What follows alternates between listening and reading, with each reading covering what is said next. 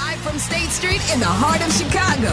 You are listening to the new home of the Chicago Bears, ESPN Chicago. And this is Waddle and Silvy, WMVP, WSHE, HD2, Chicago, a good Karma Brands radio station.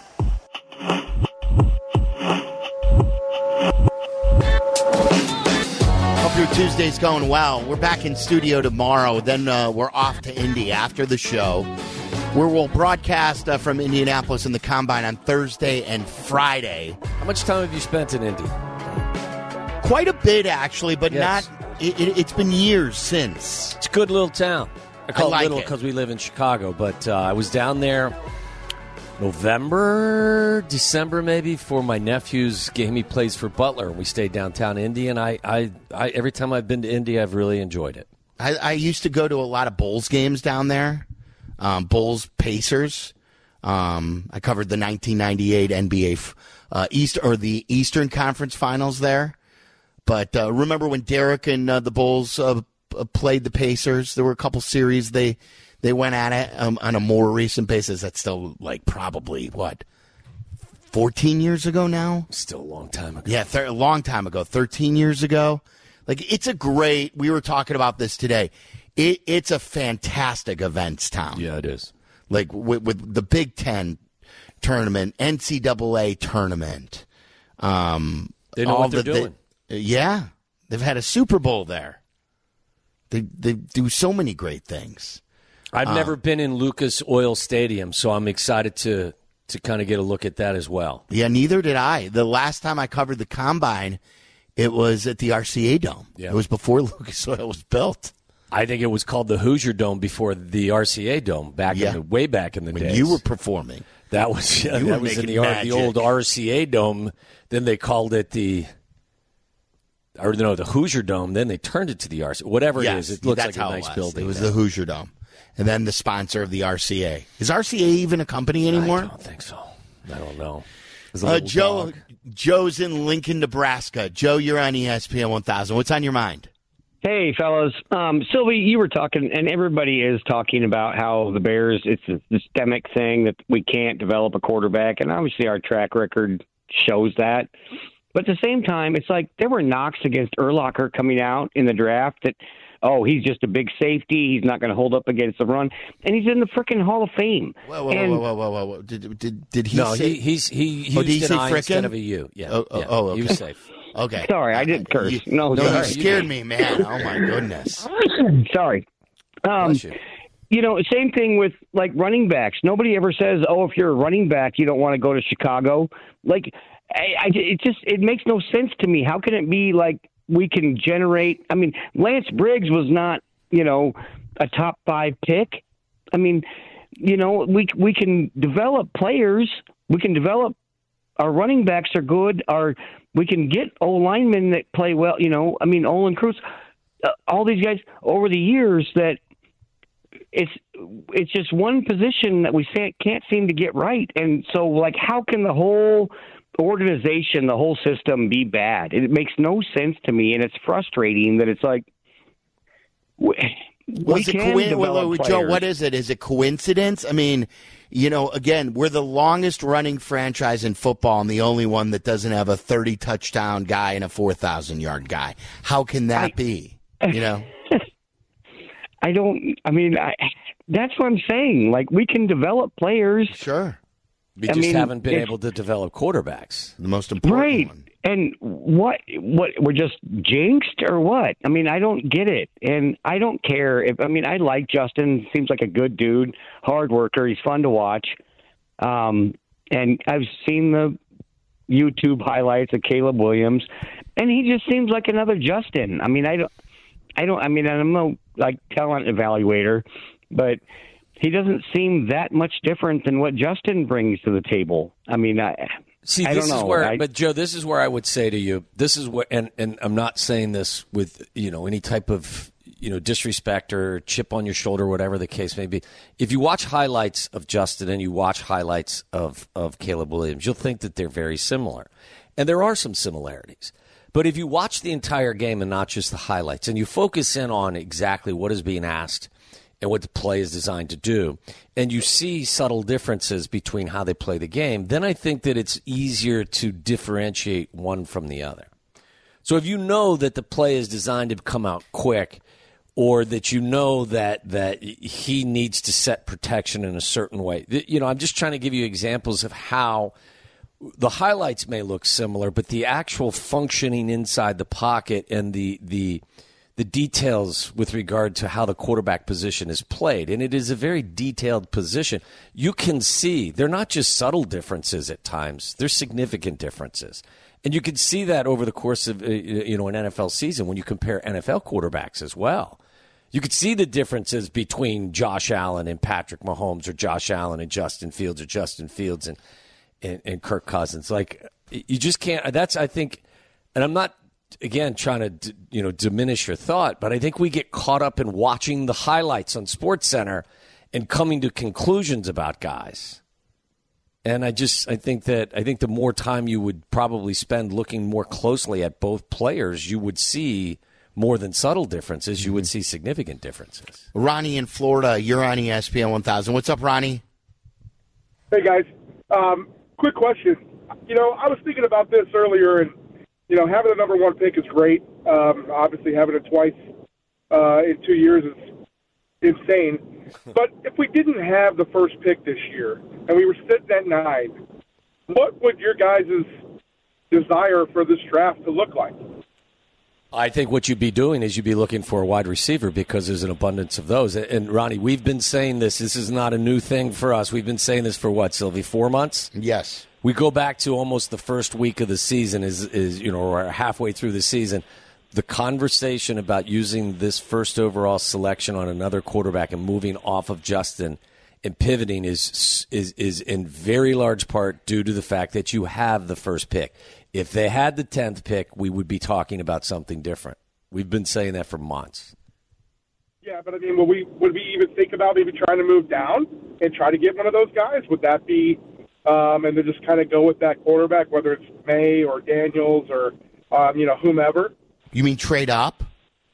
Yeah, excuse me. I'm sorry. Trade up towards to get one of those upper echelon guys if we were sitting just at nine, or would that just be the receiver and just try to ride with man? Justin You and like again, happens? you would have to give up s- to get up from from nine all the way to one. Like, look what Carolina had to give up. Yes. Uh, I mean, it's just Right. I don't think you would. like, like don't. again, I like mean, like Weeder wrote weeks ago. This is like someone gifted you a gift card. yes. And like you now have received this gift card to use on like a toy and like or like just the gift of your choosing. And sure you can trade down and there could be cool stuff that you can get, but like you can get a, a one of the best quarterbacks you've seen in a long, long time, and for a variety of reasons, uh, it could work out. This is a luxury. It really is. This is a luxury purchase. And if you have the opportunity, and I don't think that they are looking at this in a casual manner as well. This has come along with, you know, they have they've experienced good fortune. They have the first pick of the draft. They have done extensive work, and I think it's one of the things that Albert Breer told Kap and, and Hoodie today is that I think that they've done a, a ton of work, background work. They've done all of the, you know, the film study. I think they're comfortable with Caleb Williams and who he is as a football player based on everything you hear. The question is, is are they comfortable with who he is as a, as a person? As as Ryan Poles told you at the end of the season, we need to find out who different people are, not just as football players, but who you are as a person. And Breer referenced today that that he, you know, the, the Bears have already done extensive background work on him. That that's a perfect lead in right there.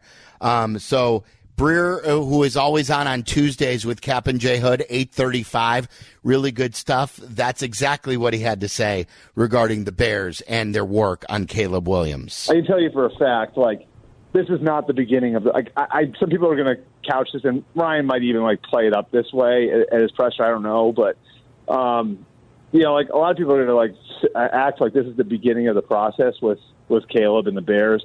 The Bears have done a crap load of work on him already. Correct. Uh, now they haven't had the chance to sit down with him in a formal setting, and obviously they'll have the chance to do that here. But if you're talking about the dad, the family, you know, the, the USC program, everything, they went out to LA um, and interviewed Zach Robinson and Cliff Kingsbury and did some fact finding while they were there. So um, the Bears are already really well into their process with Caleb Williams, which I think like reflects well on on what they're doing and, and how they're building and where they're going from here. And um, you know, I I like put it this way: I don't think Ryan Poles, despite what he might say at the podium, I don't think he doesn't know what he what he's going to do right now. I think he's got a pretty firm idea uh, uh, of where the team is going. Not that he's telling a lot of people, but like I think he probably has a pretty firm idea of, of where he's going, just like he did when he came to the combine last year. Breer's really good. He's fantastic, and he's been a, a, source of great information all, all all year long. It's what I said at the you know at the start of the show today. Look, I think the, the, the gray area, there's more gray area with regard to a trade partner for Justin than there is how they feel about what they're going to do going forward. That's just the impression I get. That's that's that's a great thought. I heard you say that earlier too. That they they just don't know which team is going to offer the most and who really wants them the most. That's how I read it. I don't know yeah. if people read it differently, but when you talk about gray area and trying to clear that up, I think that – I think it's it's more conceivable that they know what they want to do at one. They don't know what they can get in return for a deal with Justin. One more before we crosstalk uh, with Bleck and Abdallah. This is on Waldron, and if you remember from his press conference, they did not meet Justin and Shane Waldron. They only exchanged a few texts, and they did not share the playbook with Justin Fields. So Al, they asked that uh, to Albert Breer if he thought, what did he think of that? That Justin Fields doesn't have the Bears' future playbook. I bet Justin Herbert has the Chargers playbook. Right. um, right. I mean, yeah, like that's. I, I like it's hard not to look at that and say, well, you know, like if they had decided they were going forward with him, um, then they would have they would have given it to him, right? Like they would have wanted him to get that jump, and I think Justin would have wanted it. Justin's a great worker, you know what I mean? Like, and I think we all know that um, what kind of kid he is and how conscientious he is. Like, I don't think there's any question like he would be chomping at the bit to get it. So um, so yeah, if that's the case, like then you know the logical conclusion is you got to be careful about giving the playbook to somebody who's not who might not be on your team next year. And um, and yeah, I mean, I think we all know the score here, though. I mean, it doesn't seem weird, does it? Like that seems like probably the way logically you would handle it if you were in the situation the Bears are. No. Yeah, unless you were fully on board, we're keeping right. Justin. Agree. Right. I mean, there's no. I mean, there's no need to I mean, like a, it's still February, but b, like you know, it's there's some risk involved. I mean, you know how these coaches are about these things. Like, you don't want that floating around out there, and you know, I think they feel like they can trust Justin, but you know, it's not like it's not like they're going to be handing out the playbook to everybody this early in the process when they don't know who's going to be on the team yet. Um, you know, again, like if you've got somebody you know is going to be on the team, I use the example of Justin Herbert with Jim Harbaugh and and Greg Roman in, in LA, I mean, my guess would be he probably has had a lot of those discussions already, and he probably already has the playbook and all of that. So uh, interesting scenario yeah, I mean, and the way he painted that picture. It seems kind of simple, and it's something I really wasn't thinking about, but it makes a ton of sense the way that Albert laid it all out. So yep, yep. Uh, so Albert Breer again Tuesdays with Kap and J Hood. All right, let's crosstalk with Bleck and Abdallah. They're brought to you by Steinhafels, and the crosstalk session coming up next. Follow Chicago's Home for Sports on Twitch at ESPN 1000 Chicago. Waddle and Silvy are back on Chicago's Home for Sports, ESPN Chicago. All right, let's crosstalk with Bleck and Abdallah. Coming up here in uh, just about uh, 15 minutes. Brought to you by Steinhafels, four Chicagoland locations. Newest one in Harwood Heights near the airport. Shop at the one in Vernon Hills. Ask for my guy Jeremy. He's their general manager. He's going to take great care of you, but they are all awesome. And they're all employee owners as well. All the employees own a part of the store. It's what makes them great. Uh, what's up, boys? How you doing? What's up, guys? What's up? Hello. Did you guys, uh, reading the tea leaves, uh, what did you guys make of what was said today? Uh, Ryan Poles is trying to trade Justin Fields. Yeah, and like, then he's let uh, Justin Fields' side know, like tonight, that they're trying to trade him as soon as possible. It'd be best for the Bears if the Bears could get this trade done, so we could get our team set in the right direction, and we know what we're doing for the future. I think as soon as possible, tonight, he would like this done asap before Bleck and Bell are over at eight. We're gonna we're gonna bring you That's that not news. going to happen. I don't believe. Well, he would like. I think Ryan Poles would like that.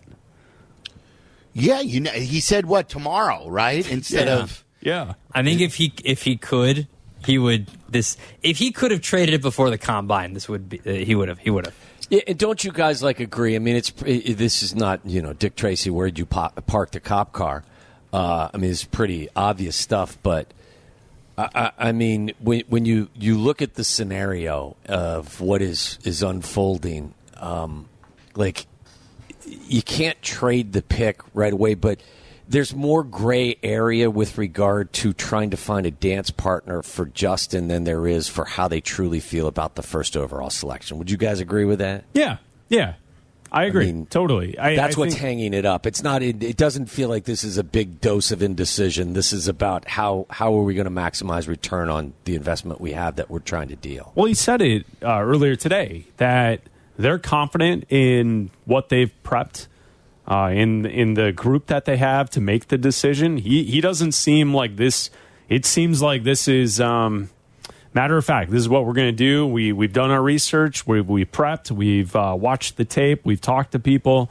We have a direction we're going to go, or we think we're going to go, and this is what we're going to do with the franchise. But you're right, Tom. I, I do think that finding someone to take Justin Fields, I, I think is is definitely the more difficult challenge here because I think they know what they're going to do with the number one pick. I still think that it's uh, that there are a few teams that still want to figure out what they want to do. Like there's you know there's the rumor that the uh, the the Vikings might be willing to deal Justin Jefferson. Do they trade him to the Patriots for that third pick? That means the Patriots aren't picking third anymore, so they need a quarterback. So maybe the Patriots then become involved. Like there's so many moving pieces with other teams that maybe this goes into next week. But the fact that he kept saying before free agency starts. Yes. I mean, that's March 13th. Yeah. So It's coming up. you've you've got like 2 weeks to get this done. So it's it's not that far off, but there's so many moving pieces that teams could be added, teams could be taken away. Like there's so much that could be involved Well, here. We talked about last night. You know, what if Atlanta sees Kirk Cousins as a viable option? They have cap space.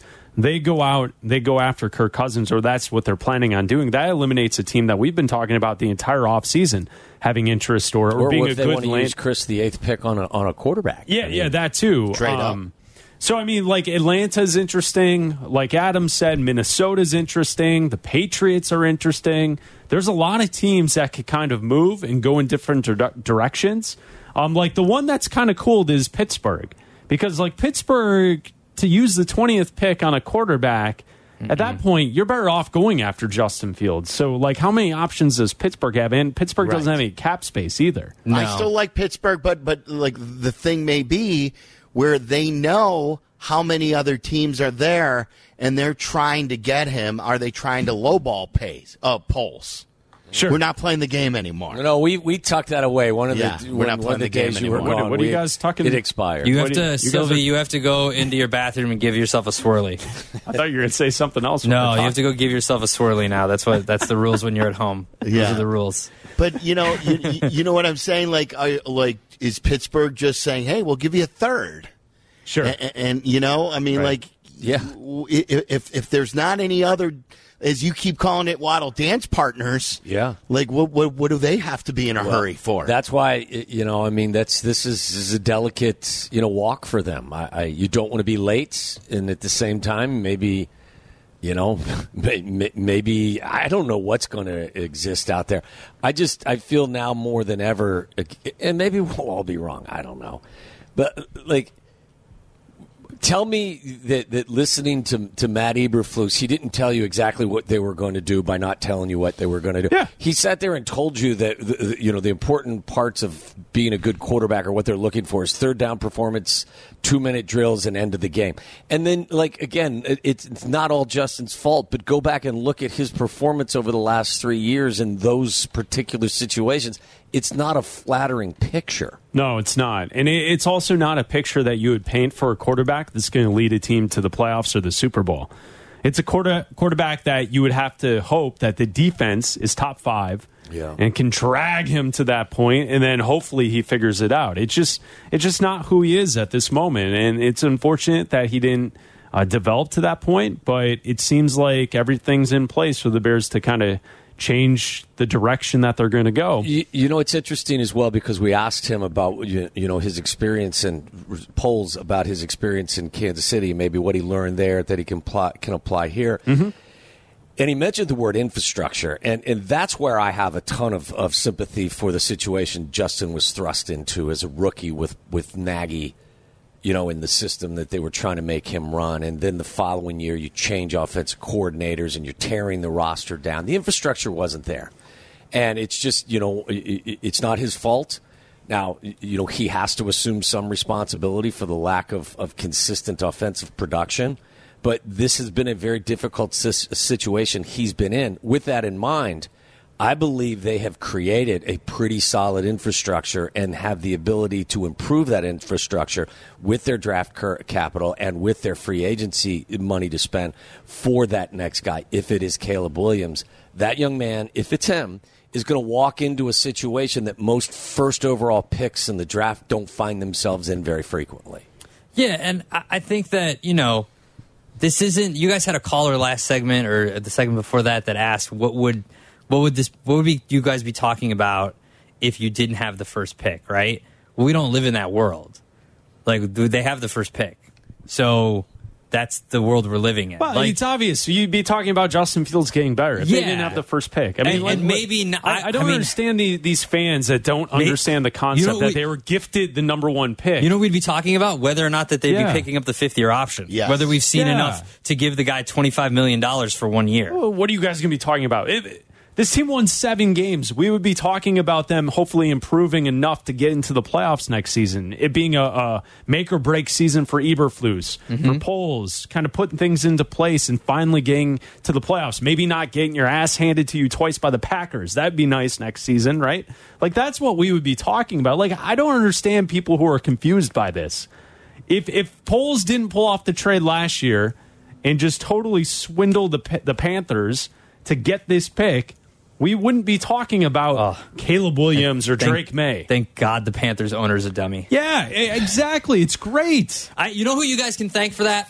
You know who you want to thank for that? And I listen, I'll take credit for it. You can tell me, you can thank me, and Good I'll job. thank him. Good job, Adam. You can thank Nick Saban. You can thank Nick Saban for right, talking to the Panthers. He, he convinced talking to Bryce, he, Bryce Young. Yep, he convinced the Panthers owner to take Bryce Young. So you can thank Nick Saban for the Bears' number one overall pick. Right, because if C.J. Stroud goes there, the Bears are probably picking what tenth. Yeah, yeah, exactly.